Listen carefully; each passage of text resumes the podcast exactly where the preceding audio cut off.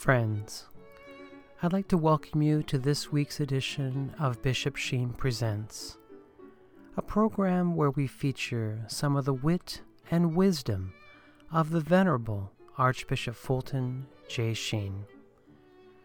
For over 50 years, Archbishop Sheen captivated audiences on both radio and television. Millions tuned in each week to hear his messages of hope and encouragement. It is my sincerest hope that the reflections that you will hear today on this broadcast will truly touch your heart and, in a way, show you that your life is worth living. Hello, my dear friends, and welcome to this week's edition of Life is Worth Living. I'm your host, Al Smith, and I want to thank you for joining me for this opportunity to learn our faith together. The Venerable Archbishop Fulton J. Sheen had a weekly television audience of 30 million viewers, and we think of today's numbers with so many shows available and choices uh, that are unlimited. To have that type of audience today is unheard of, but yet Fulton Sheen uh, captured the hearts of America and Canada and uh, throughout the whole world uh, with his wit and wisdom. And today we'll share a little bit of that with you. Uh, the theme of today will be, of course, on penance, and uh, Fulton Sheen will give us a catechism lesson on the topic of penance. Uh, but he'll start off our lesson today by taking us back to his television show, Life is Worth Living, where he talked about um, to spank or not to spank. And you know, it's a bit of a bit controversial when you talk about spanking. Uh, but in the 50s, it was okay to talk about that. And so uh, he addressed it with his uh, adoring public. And so we'll start uh, today's broadcast off with that to spank or not to spank. And so may I invite you to sit back and relax and enjoy one of the greatest communicators of our time, the Venerable Archbishop Fulton J. Sheen. Please enjoy. Friend, I have a very awkward confession to make. Last week it was discovered that our angel behind stage was looking at Milton Berle on television.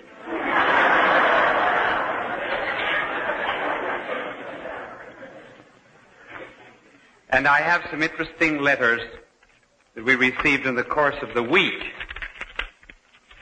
Here is a letter that uh, comes from Superior, Wisconsin. And this mother writes, on Sunday while we were driving along a heavy wooded lane, Jimmy asked if God had planted all of these trees, to which we answered yes. And after a thoughtful moment he asked, are you sure Bishop Sheen didn't help him? well, I'm glad he thinks that I'm one of the Lord's cooperators. And here is a letter from Pittsburgh. It concerns Gary Goldberg, who was three years of age. In the process of sitting down to observe the Seder, Passover, the child asked his father to please let him wear a yarmulke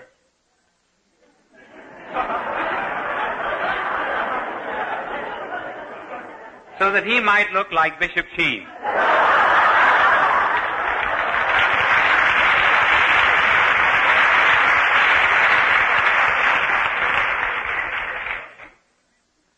Gary Goldberg, I'm sending you this yarmulke after the show. It's yours. But no more, no more Goldbergs, no more O'Briens, no more Snicklefritzes should ride in for a yarmulke. And also, Gary, Adonai Ahavaka, which means in Hebrew, God love you. That's not bad for a goy, is it, huh?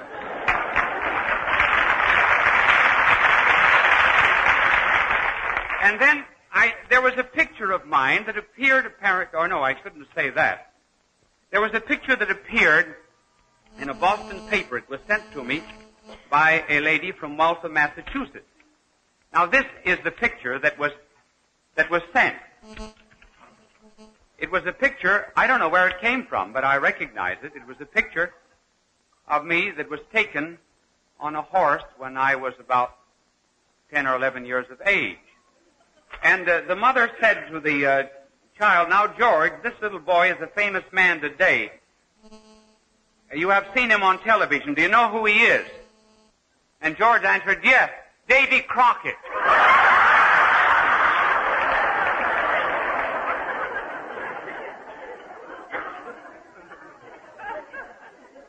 You know, I always enjoyed horseback riding. I can't tell you how much. I just thought I'd split. I enjoyed it so much.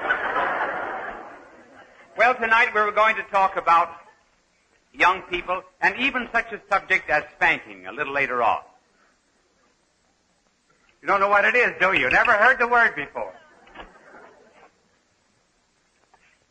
Well, in general, it concerns, of course, the education of youth. There are two errors concerning the education of youth. One is an error that is prevalent in the Western world, which is the error of freedom in education, but which is a freedom identified with license. In other words, we have a theory of education in our Western world which believes the child should never be restrained, never be disciplined, never be reprimanded, never be corrected, that he must be very progressive. We don't know where he's going, but he must be on his way. And the result is that we believe that complete emancipation, emancipation from law, emancipation from authority, emancipation from the limitation of ideals, emancipation from home, emancipation from work, emancipation from homework. The result is that children grow up like little green apples that are detached from a tree. No roots to tradition, and no branches pointing to the sky and to higher ideals. That's one false view. The other false view is that of the communistic world. The communistic world goes to the other extreme and believes in force in the education of youth. But this is peculiar about communism. Communism does not start that way. Communism, before it takes over a country, rather follows the idea of this erroneous Western concept of freedom identified with license. And they want the youth, therefore, not to be subject to parental authority, not subject to moral authority. Communists are even responsible to a great extent for, for cultivating the dope habit among the young. Because if they, as they break down morality, they find it much easier to make inroads of communism in youth. But once the communists have taken over a country, then they give up the Western error entirely, and then they apply force. From that moment on, the children are indoctrinated. They must obey the party. They are not permitted to think for themselves or to enjoy anything for themselves. In China, the communist youth have often taken promises to work 18 hours a day, not wear shoes, wear only, eat only one meal a day, in order to establish the revolution in China. The communist youth are even forbidden to marry unless they get the consent of the party. Now, as that is wrong, so this is wrong. And in between, we have a golden mean. Here you have what might be called a freedom without discipline. Or rather, I suppose, perhaps we might say even a love without freedom. Uh, without discipline, I mean. And here we have a discipline without love.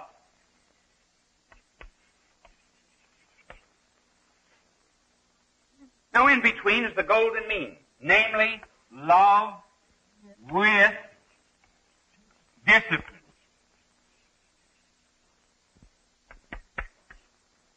And that is what we're going to recommend. Love with discipline. First love.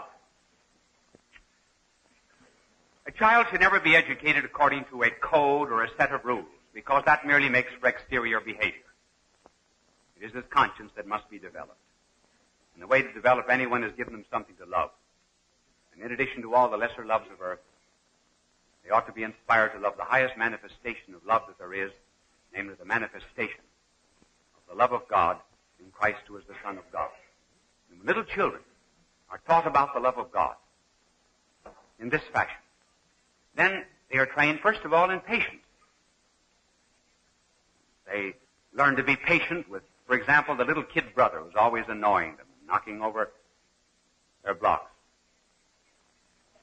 Simply because our Lord was patient with his disciples. Patient with the ignorant. And they will also learn to make little sacrifices. Give to the missions. Deny themselves. Now and then. And these little denials, done for love, will train the child to make denials later on. He will be prepared to make denials of the flesh that are wrong. He will be prepared to make denials concerning drink that are wrong. So that he will not become deordinated as regards sex, and he will not become an alcoholic as regards drink. And then, not only that, he will, he will understand the presence of God everywhere. And just as a child can understand very readily a prince who becomes a peasant, he can understand more readily a God who becomes a man. And as for prayer, he can understand, for example, that right now if he's looking at television, some great invisible rays are carrying this message into his living room. How does he contact that power? He contacts it by turning a dial. Now prayer is the turning of the dial. And by it, we contact the invisible power of God. That is the meaning of prayer. Now prayer to the youth need not be ostentatious. My niece was telling me about her little boy Fulton. Two weeks ago, this actually happened. She took him into a restaurant. The restaurant was very crowded, and some lady said, here, sit down with me. And So my niece sat down with little, little Fulton, who was about three or four years of age. And as soon as he sat down, you know the shrill voice that children has. He began, in the name of the Father and of the Son and of the Holy Ghost, amen. Bless us, O Lord, and these thy gifts which we are about to receive through the bounty of Christ our Lord. And when he finished saying grace, he said, Mama, should I say the morning offering?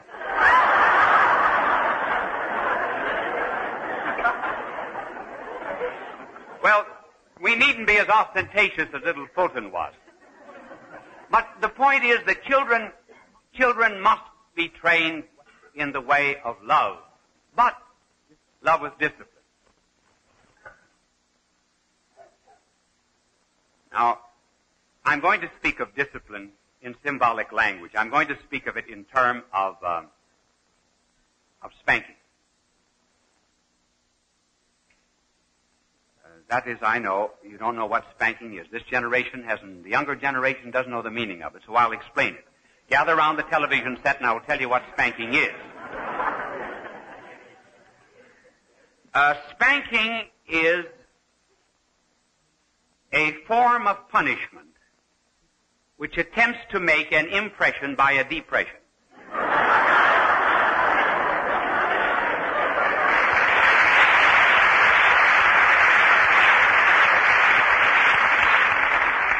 If the front end of a ship is called the bow, then spanking is what is called a stern punishment.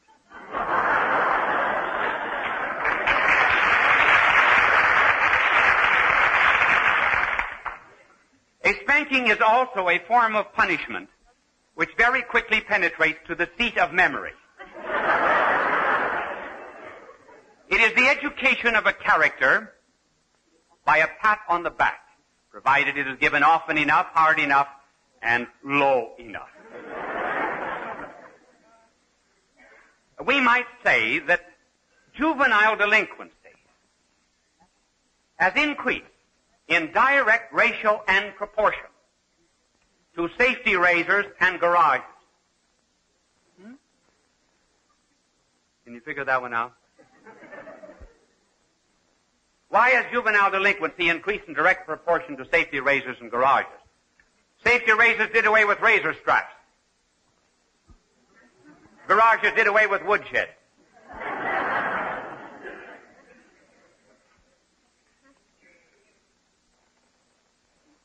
Now, when I speak of, of spanking, I am not referring to uh, uh, to spanking just as such. I'm referring rather to it as a symbol uh, for discipline. And it is interesting to hear the arguments that are given against any form of discipline or against spanking. Uh, child psychologists today are generally universally opposed to any form of discipline or spanking. A child psychologist is one who will not strike a child except in self-defense.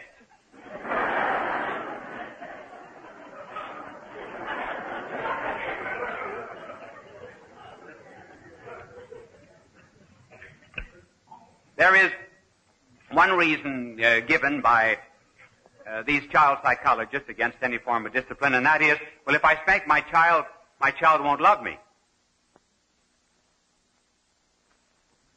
As a matter of fact,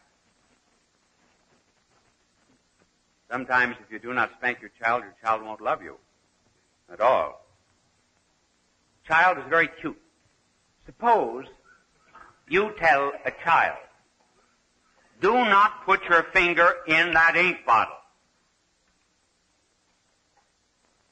And the child sticks his finger in the ink bottle.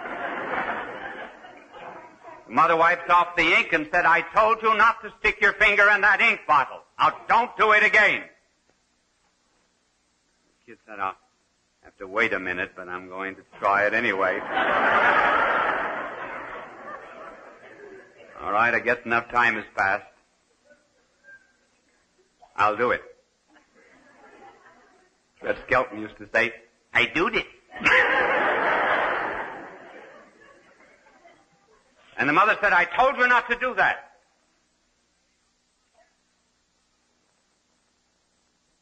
He waits 30 seconds longer this time. The mother pays no attention to him. From that time on, the mother has no more authority. She's finished. Such mothers must learn that pain is not as serious as sin or evil. And when children grow up, they will not love their parents if their parents have not given to them a moral sense of right and wrong. Then another reason that is given by child psychologists against spanking is that all spanking is, is overpowering. Certainly it's overpowering. You go to school, your teacher is intellectually overpowering. Boy learns to play a trumpet. A music teacher is overpowering. You're going to get polio vaccination. The doctor's going to be overpowering. I warn you, I warn you, I warn you. There's nothing wrong in being overpowering. As a matter of fact, every boy likes his father because he's the biggest man in the block and because he can lick any other father in the block.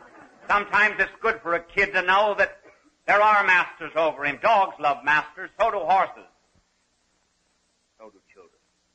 They love them more.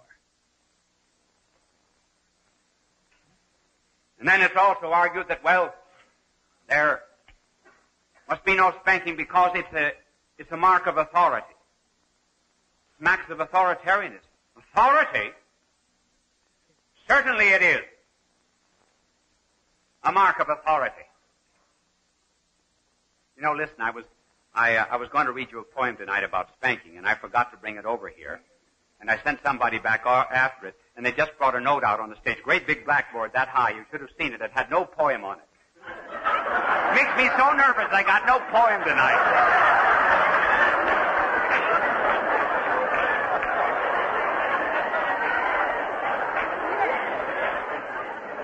Well, they say that it, it smacks of authority. Certainly authority. Parents have authority. They get the authority from God. That's where they derive it. And where does the state get the right to educate, the authority to educate children?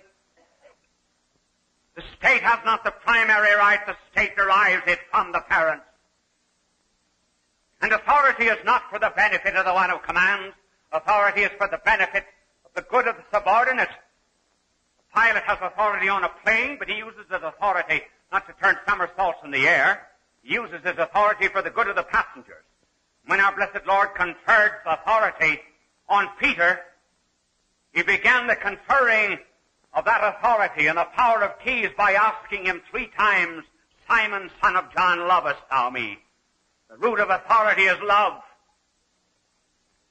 Believe me, it's much better to accept the authority of a person whom we know, who's given us the fulfillment of the moral law and divine life, such as the person of our Lord, than to obey the synonymous authority of they say, or they are wearing green this year. Who are they? Who are they? We all have authority. It's better to obey the authority of the person of God who is also loved.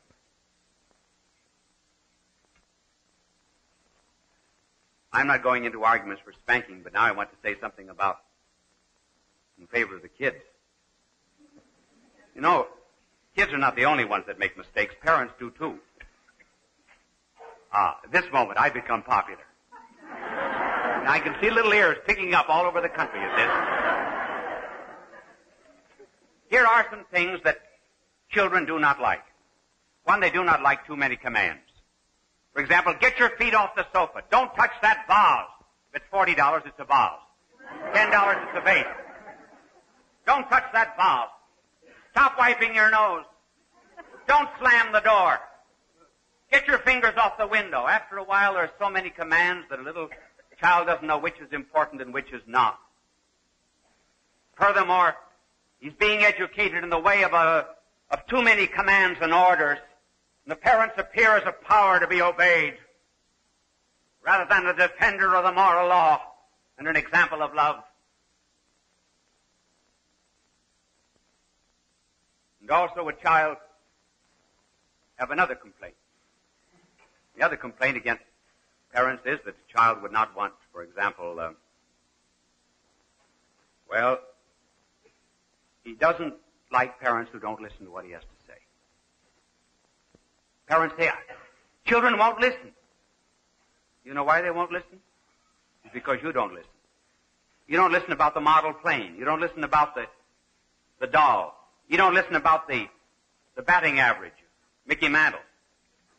These are just as important as the life of a child who's building a bridge is to you or cooking a meal. Children are not to be talked to, Children are to be talked with. And then children also wish that their parents would make a distinction between what is irritating and what is wrong. Between what gets on parents' nerves and what is not right. For example, at two, every kid has tantrums. At five, every boy sticks a gun in his mother's waist and shouts, hold him up, mother! That's all right. At ten, they're whistling. At Twelve, they're using slang. These things are irritating. They get on parents' nerves, but they're not wrong. I know a little boy who thought that he should have something from his parents, so he he sent a bill to his mother, and the bill read, "For running to the store ten times, one dollar. For babysitting five times, fifty cents." Sent the bill for a dollar and a half. You know what his mother did? The mother the next day gave her bill. And this is the way her bill ran. Board and lodging, 12 years, $4,800. Diapers, $28. Clothing for 12 years, $600. Laundry and mending, $280. Doctor bills for chicken pox, pox and mumps, $140. Nursing, $200. Paying damages for broken windows of neighbors, $14.60. Veterinary fees for dog bought on 10th birthday, $38. School books, pencils, erector sets, toys, $49. Miscellaneous, $538.20. Total $6,687.80. And the little boy says, Mom, anything you'd like me to do for you today?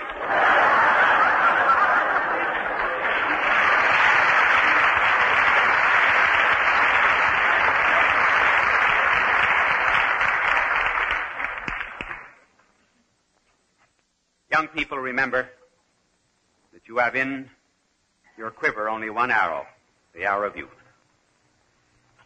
And be sure of your target.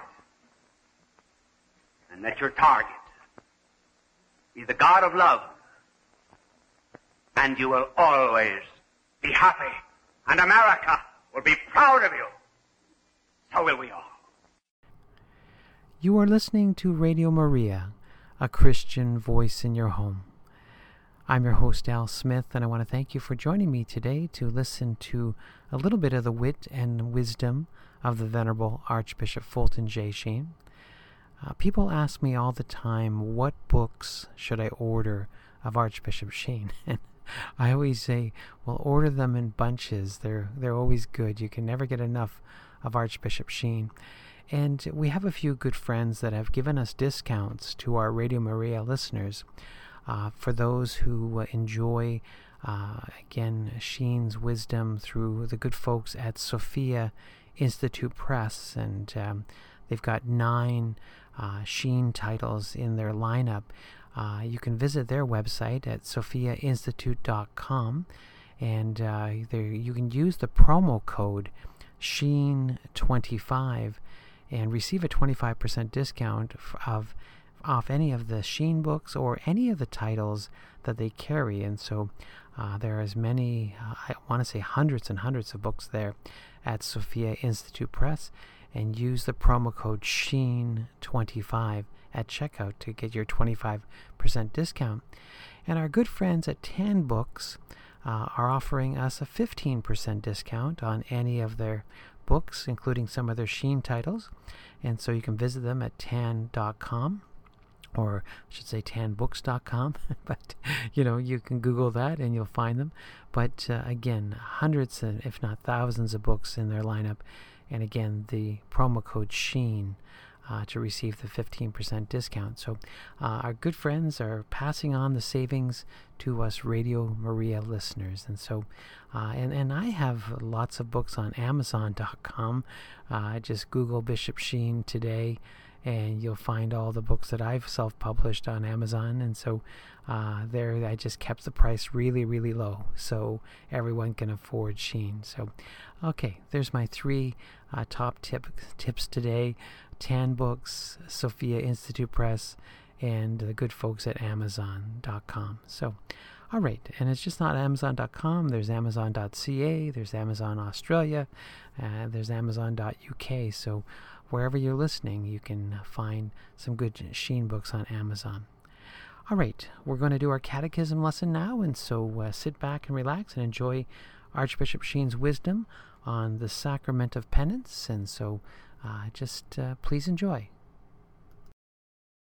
Peace be to you. Continuing the sacrament of penance, we review the essential acts of penance. One, the confession or the telling of sins. Two, contrition or sorrow. Three, satisfaction for sins. Thus far, we have treated confession, or the actual telling of sins, though not completely. It might be asked or objected at this point there is all kinds of telling of sins. There is a literary confession, and there's also a psychoanalytic confession. What is the difference between, between any of these and sacramental confession? Well, let us take literary confession, such as Jean Jacques Rousseau. Rousseau and also those who write modern confessions do not confess sins for the same reason that we do in the sacrament. Rousseau had a great pride in revealing himself. So also in modern confessions, there is almost implied such a sentiment as this See what a rogue am I? Not only is there pride, but there is also an intent to arouse similar emotions, feelings, urges, concupiscences, and passions in the minds of the reader. Every disclosure of vice contributes to the increase of pleasure. When St. Augustine wrote his confession, there was great shame, not pride. And he did not tell any of his grave sins. One would almost think, reading the confessions of St. Augustine, that the worst thing he ever did was to steal an apple. He made that stand for all of his very grave sins.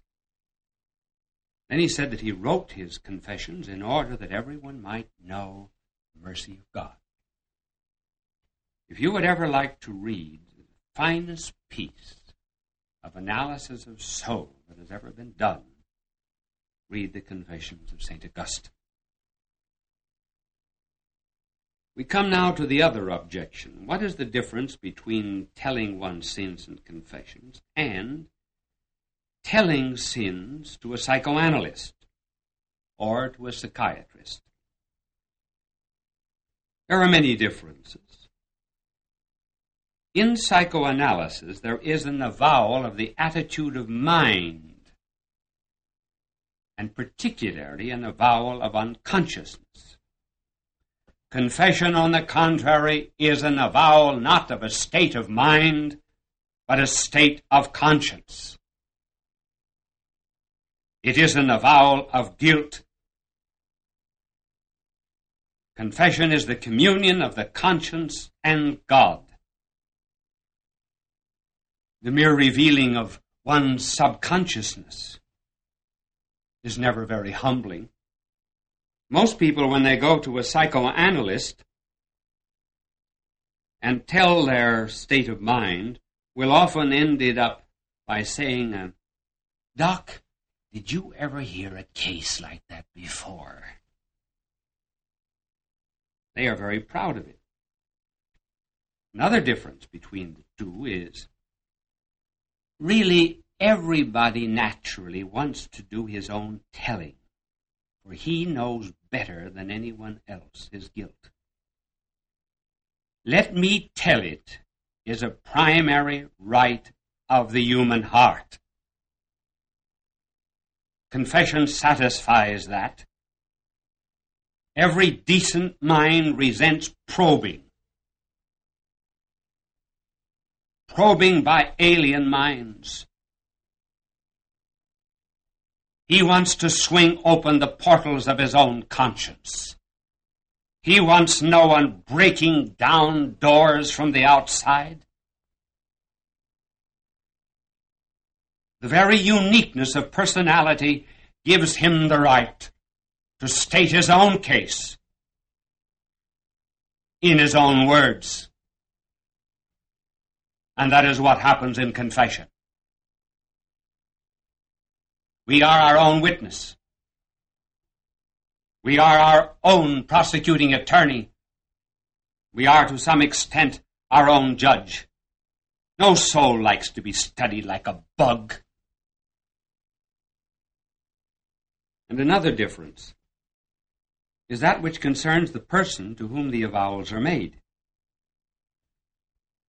Confession is always made to a representative of the moral order.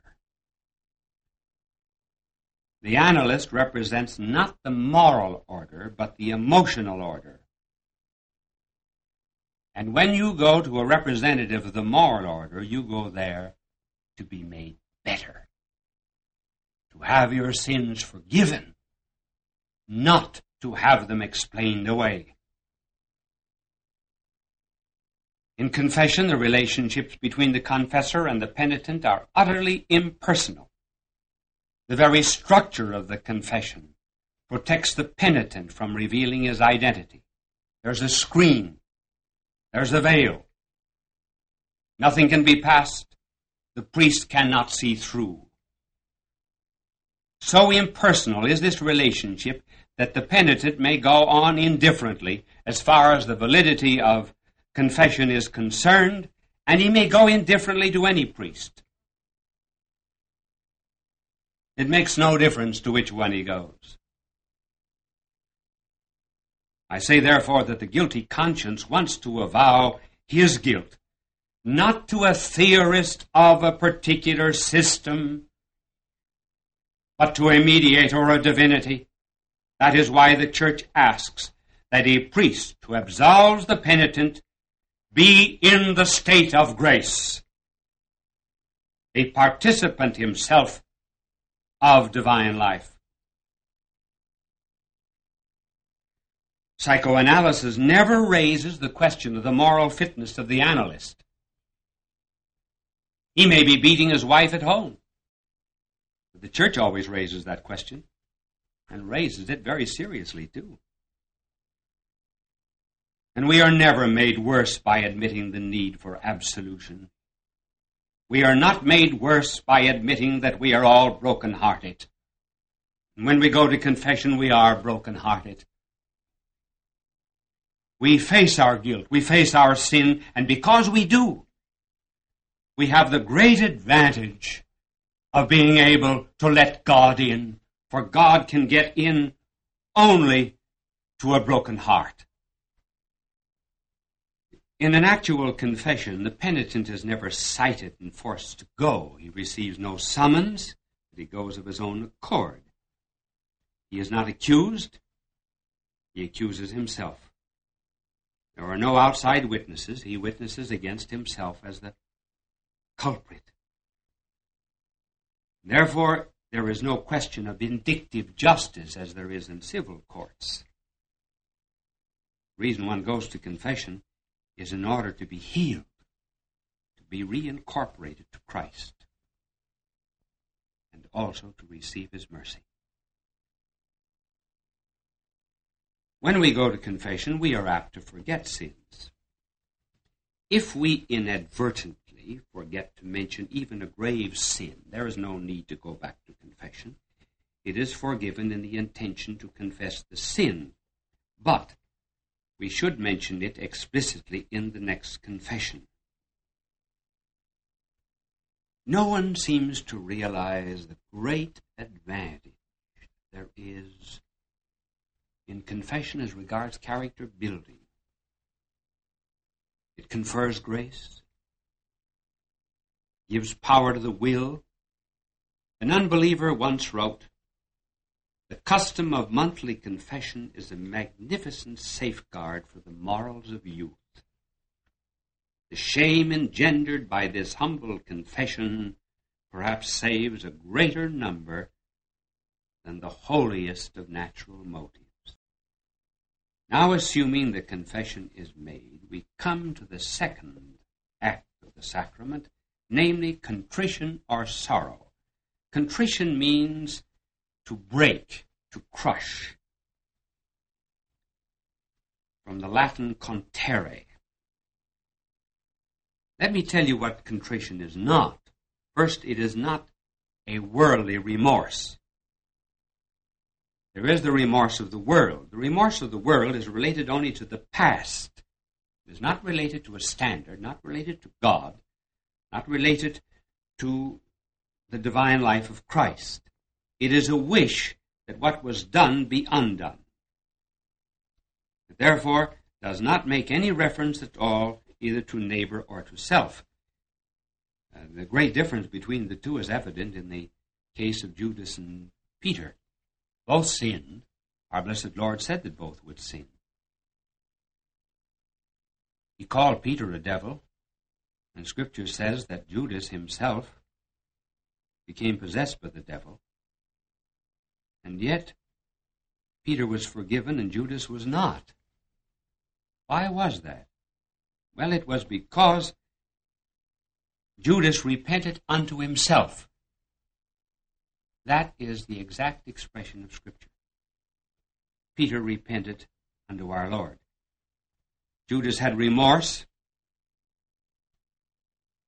Peter had sorrow or contrition. Contrition is an interior attitude or disposition of the soul.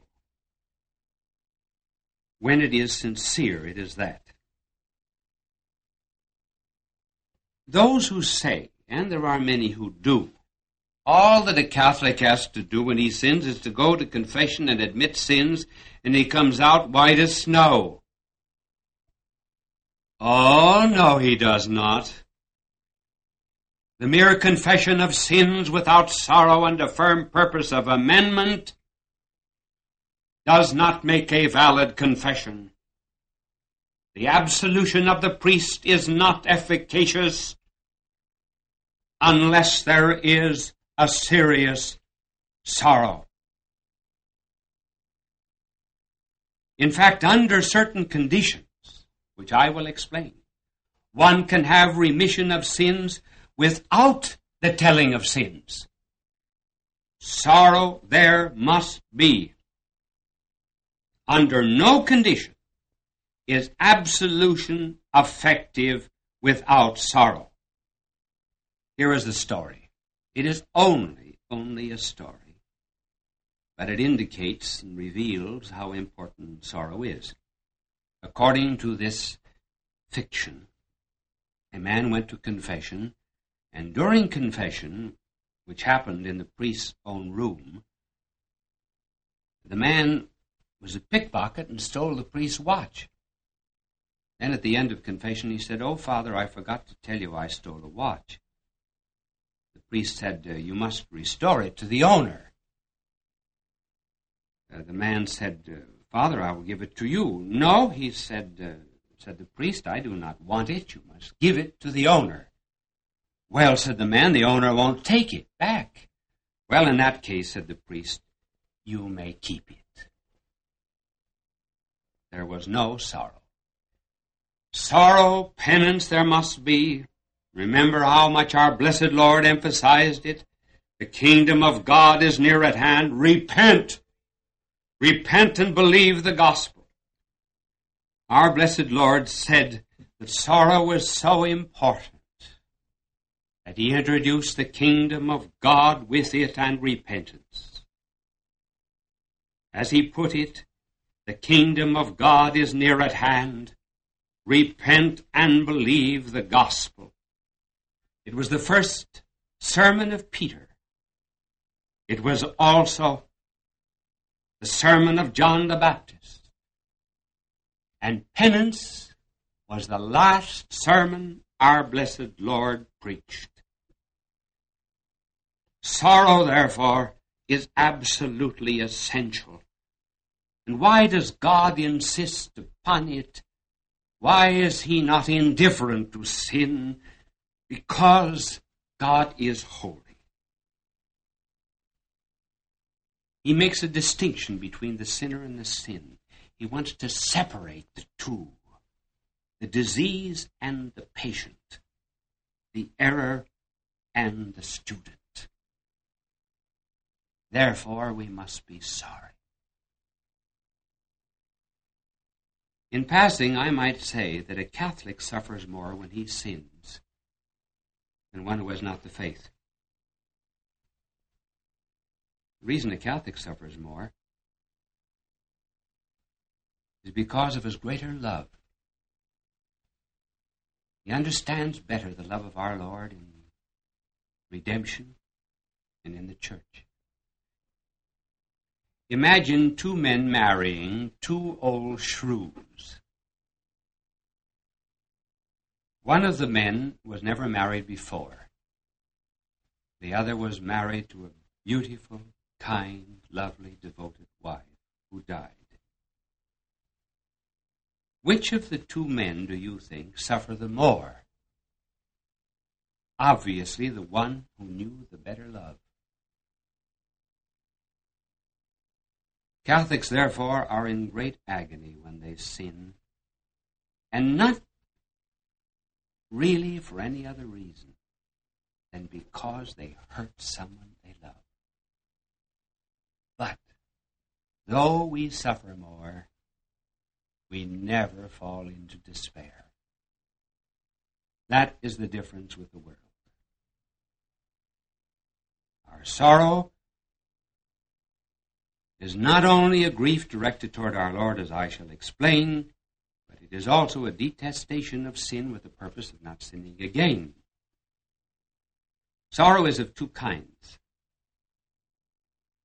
it is imperfect and it is perfect. Imperfect sorrow is the sorrow that we have because we dread the loss of heaven and we fear hell. The perfect sorrow is the sorrow that we have because we offended God. When you go to confession, at the end of it, while the priest is giving you absolution, you recite the act of contrition. Notice that the act of contrition combines both kinds of sorrows. Now listen to it as I say it. O oh my God, I am heartily sorry for having offended thee. And I detest all my sins, because I dread the loss of heaven and the pains of hell. But most of all, because they offend thee, my God, who art all good and deserving of all my love. I firmly resolve, with the help of thy grace, to confess my sins, to do penance, and to mend my life. Amen. Perhaps I can illustrate these two kinds of sorrows by telling you about two children. Presume they are twins. They both disobey their mother in an equal way. One of the children goes to the mother and says, Oh, Mommy, I'm sorry. Now I can't go to the picnic, can I? That is imperfect contrition. The other one throws her arms around the mother and begins to cry and says, Mommy, forgive me, I love you. That is perfect contrition. Imperfect contrition is sufficient to receive absolution in sacramental confession. But suppose you are in a state of sin and you cannot go to confession. Suppose you're in a plane that is falling, or you're in a soldier, you are a soldier going into battle, or you're in any state of grievous sin and there's no way of going immediately to confession. What should you do? You make an act of perfect contrition.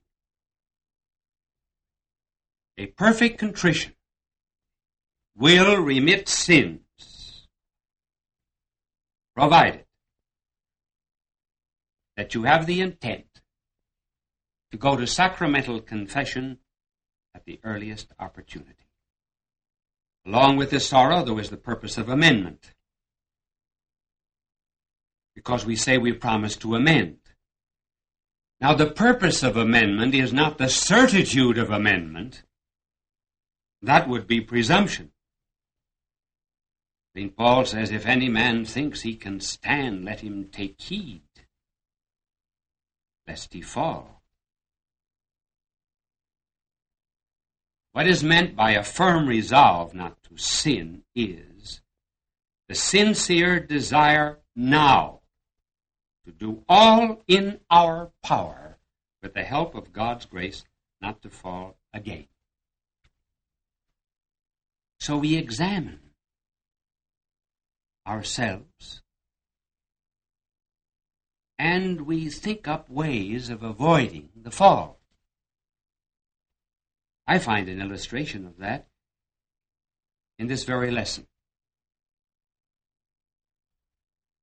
In the first part of it, as I was talking to you about confession in general,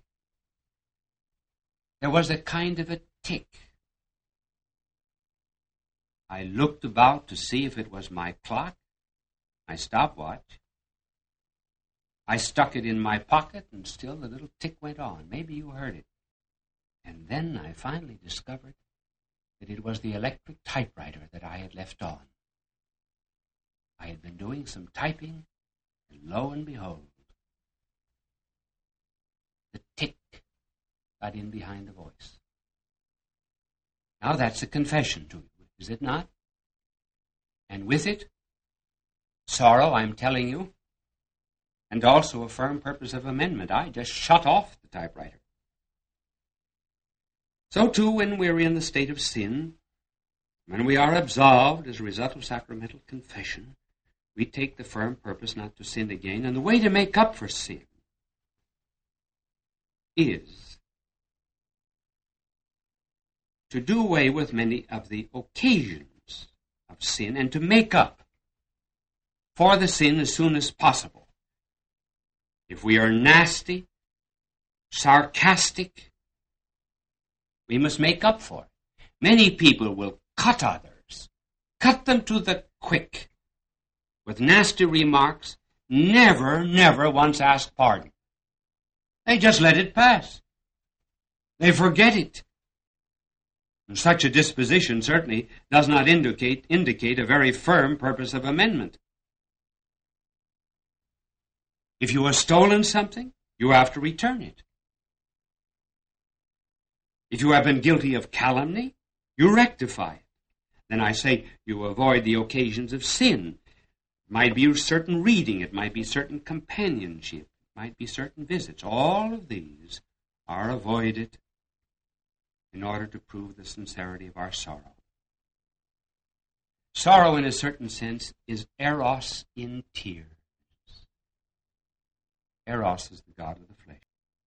Sorrow is an intention to abandon the ego.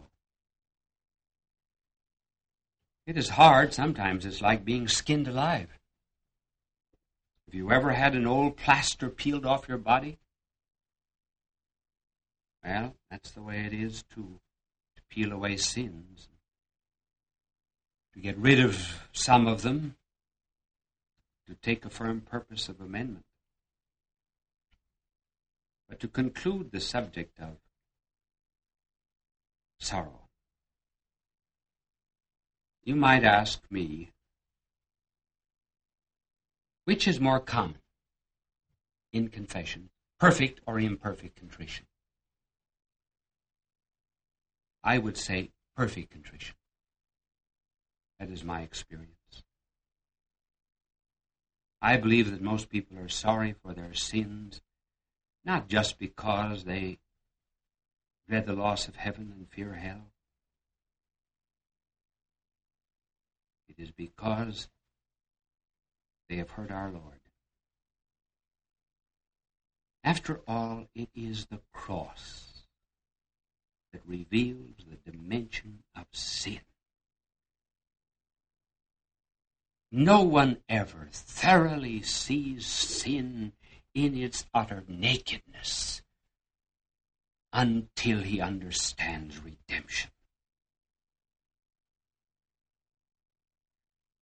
Take the errors and the stupidity and the crimes of every day. People summarize them by saying, Oh, what a fool I made of myself. There is a world of difference between that and Oh, what a sinner am I. When we go to confession, there is always a crucifix in the confessional box. And as we kneel there, we see goodness nailed to the cross. And incidentally, I should have told you too. When I answer the objection, why go to confession to a priest, remember that we priests have to go. We are sinners too, and we have to go every week. When we see the crucifix before us, we see our own biography. There is no need of anyone writing my life. There it is, nailed to a cross. I can read my thoughts in that crown of thorns. The nails are like so many pins, the parchment, the skin. There I am as I really am. Far be it, therefore, for any of us to say, Oh, we are not as bad as the Romans and the Jews who crucified our blessed Lord. Let us not forget that they did not crucify our Lord except physically. Sin crucified him. And in that we are all equal. We are all representatives. When we go to confession, we gather up all of the rubbish of our lives, the kind of rubbish that we have thrown down into the cellar of our lives, as we throw rubbish down into the cellar of our house. And we take it all up and lay it at the feet of our Lord. If you have ever walked in a Saturday afternoon or evening to a large city church with rows of confessionals on either side, you have seen feet protruding from the little curtains of the confessionals. Big feet, little feet, male feet, female feet. These feet look like wriggling little worms. They belong to people who have finally come to disown their sins by disowning them. The only part of them which is revealed to the world, which sticks out from under the curtain, is the feet, the lowliest part, a symbol of the absence of pride. When a Catholic goes to confession, instead of putting his best foot forward, he puts his worst foot forward. And every penitent who has ever made a confession, as he enters that box, has said, I may fool others, but what a fool am I to fool myself? And what a sinful fool I am to think I can fool God. You are listening to Radio Maria, a Christian voice in your home. I'm your host, Al Smith, and I want to thank you for joining me for this week's edition of Bishop Sheen Presents. As I mentioned earlier to you, our good friends at Sophia Institute Press are offering a 25% discount on all of their books when you use the promo code SHEEN25 upon checkout. Their website is sophiainstitute.com, and our good friends at Tan Books are offering a 15% discount on all of their books to our Radio Maria friends, and their promo code is SHEEN, just the word SHEEN, uh, when you check out and of course a great selection of Sheen books on Amazon uh, through our good friends at Bishop Sheen Today. And speaking of Bishop Sheen Today, there is their website of bishopsheentoday.com, and there you'll find hundreds of videos, audio recordings, and books all at a click of a mouse. And so, again, everything Fulton Sheen. Look forward to seeing you again next week, and until that time, may the good Lord continue to bless you and keep you. May the Lord let his face shine upon you and be gracious to you. And may the Lord look upon you kindly and bring you peace. God love you.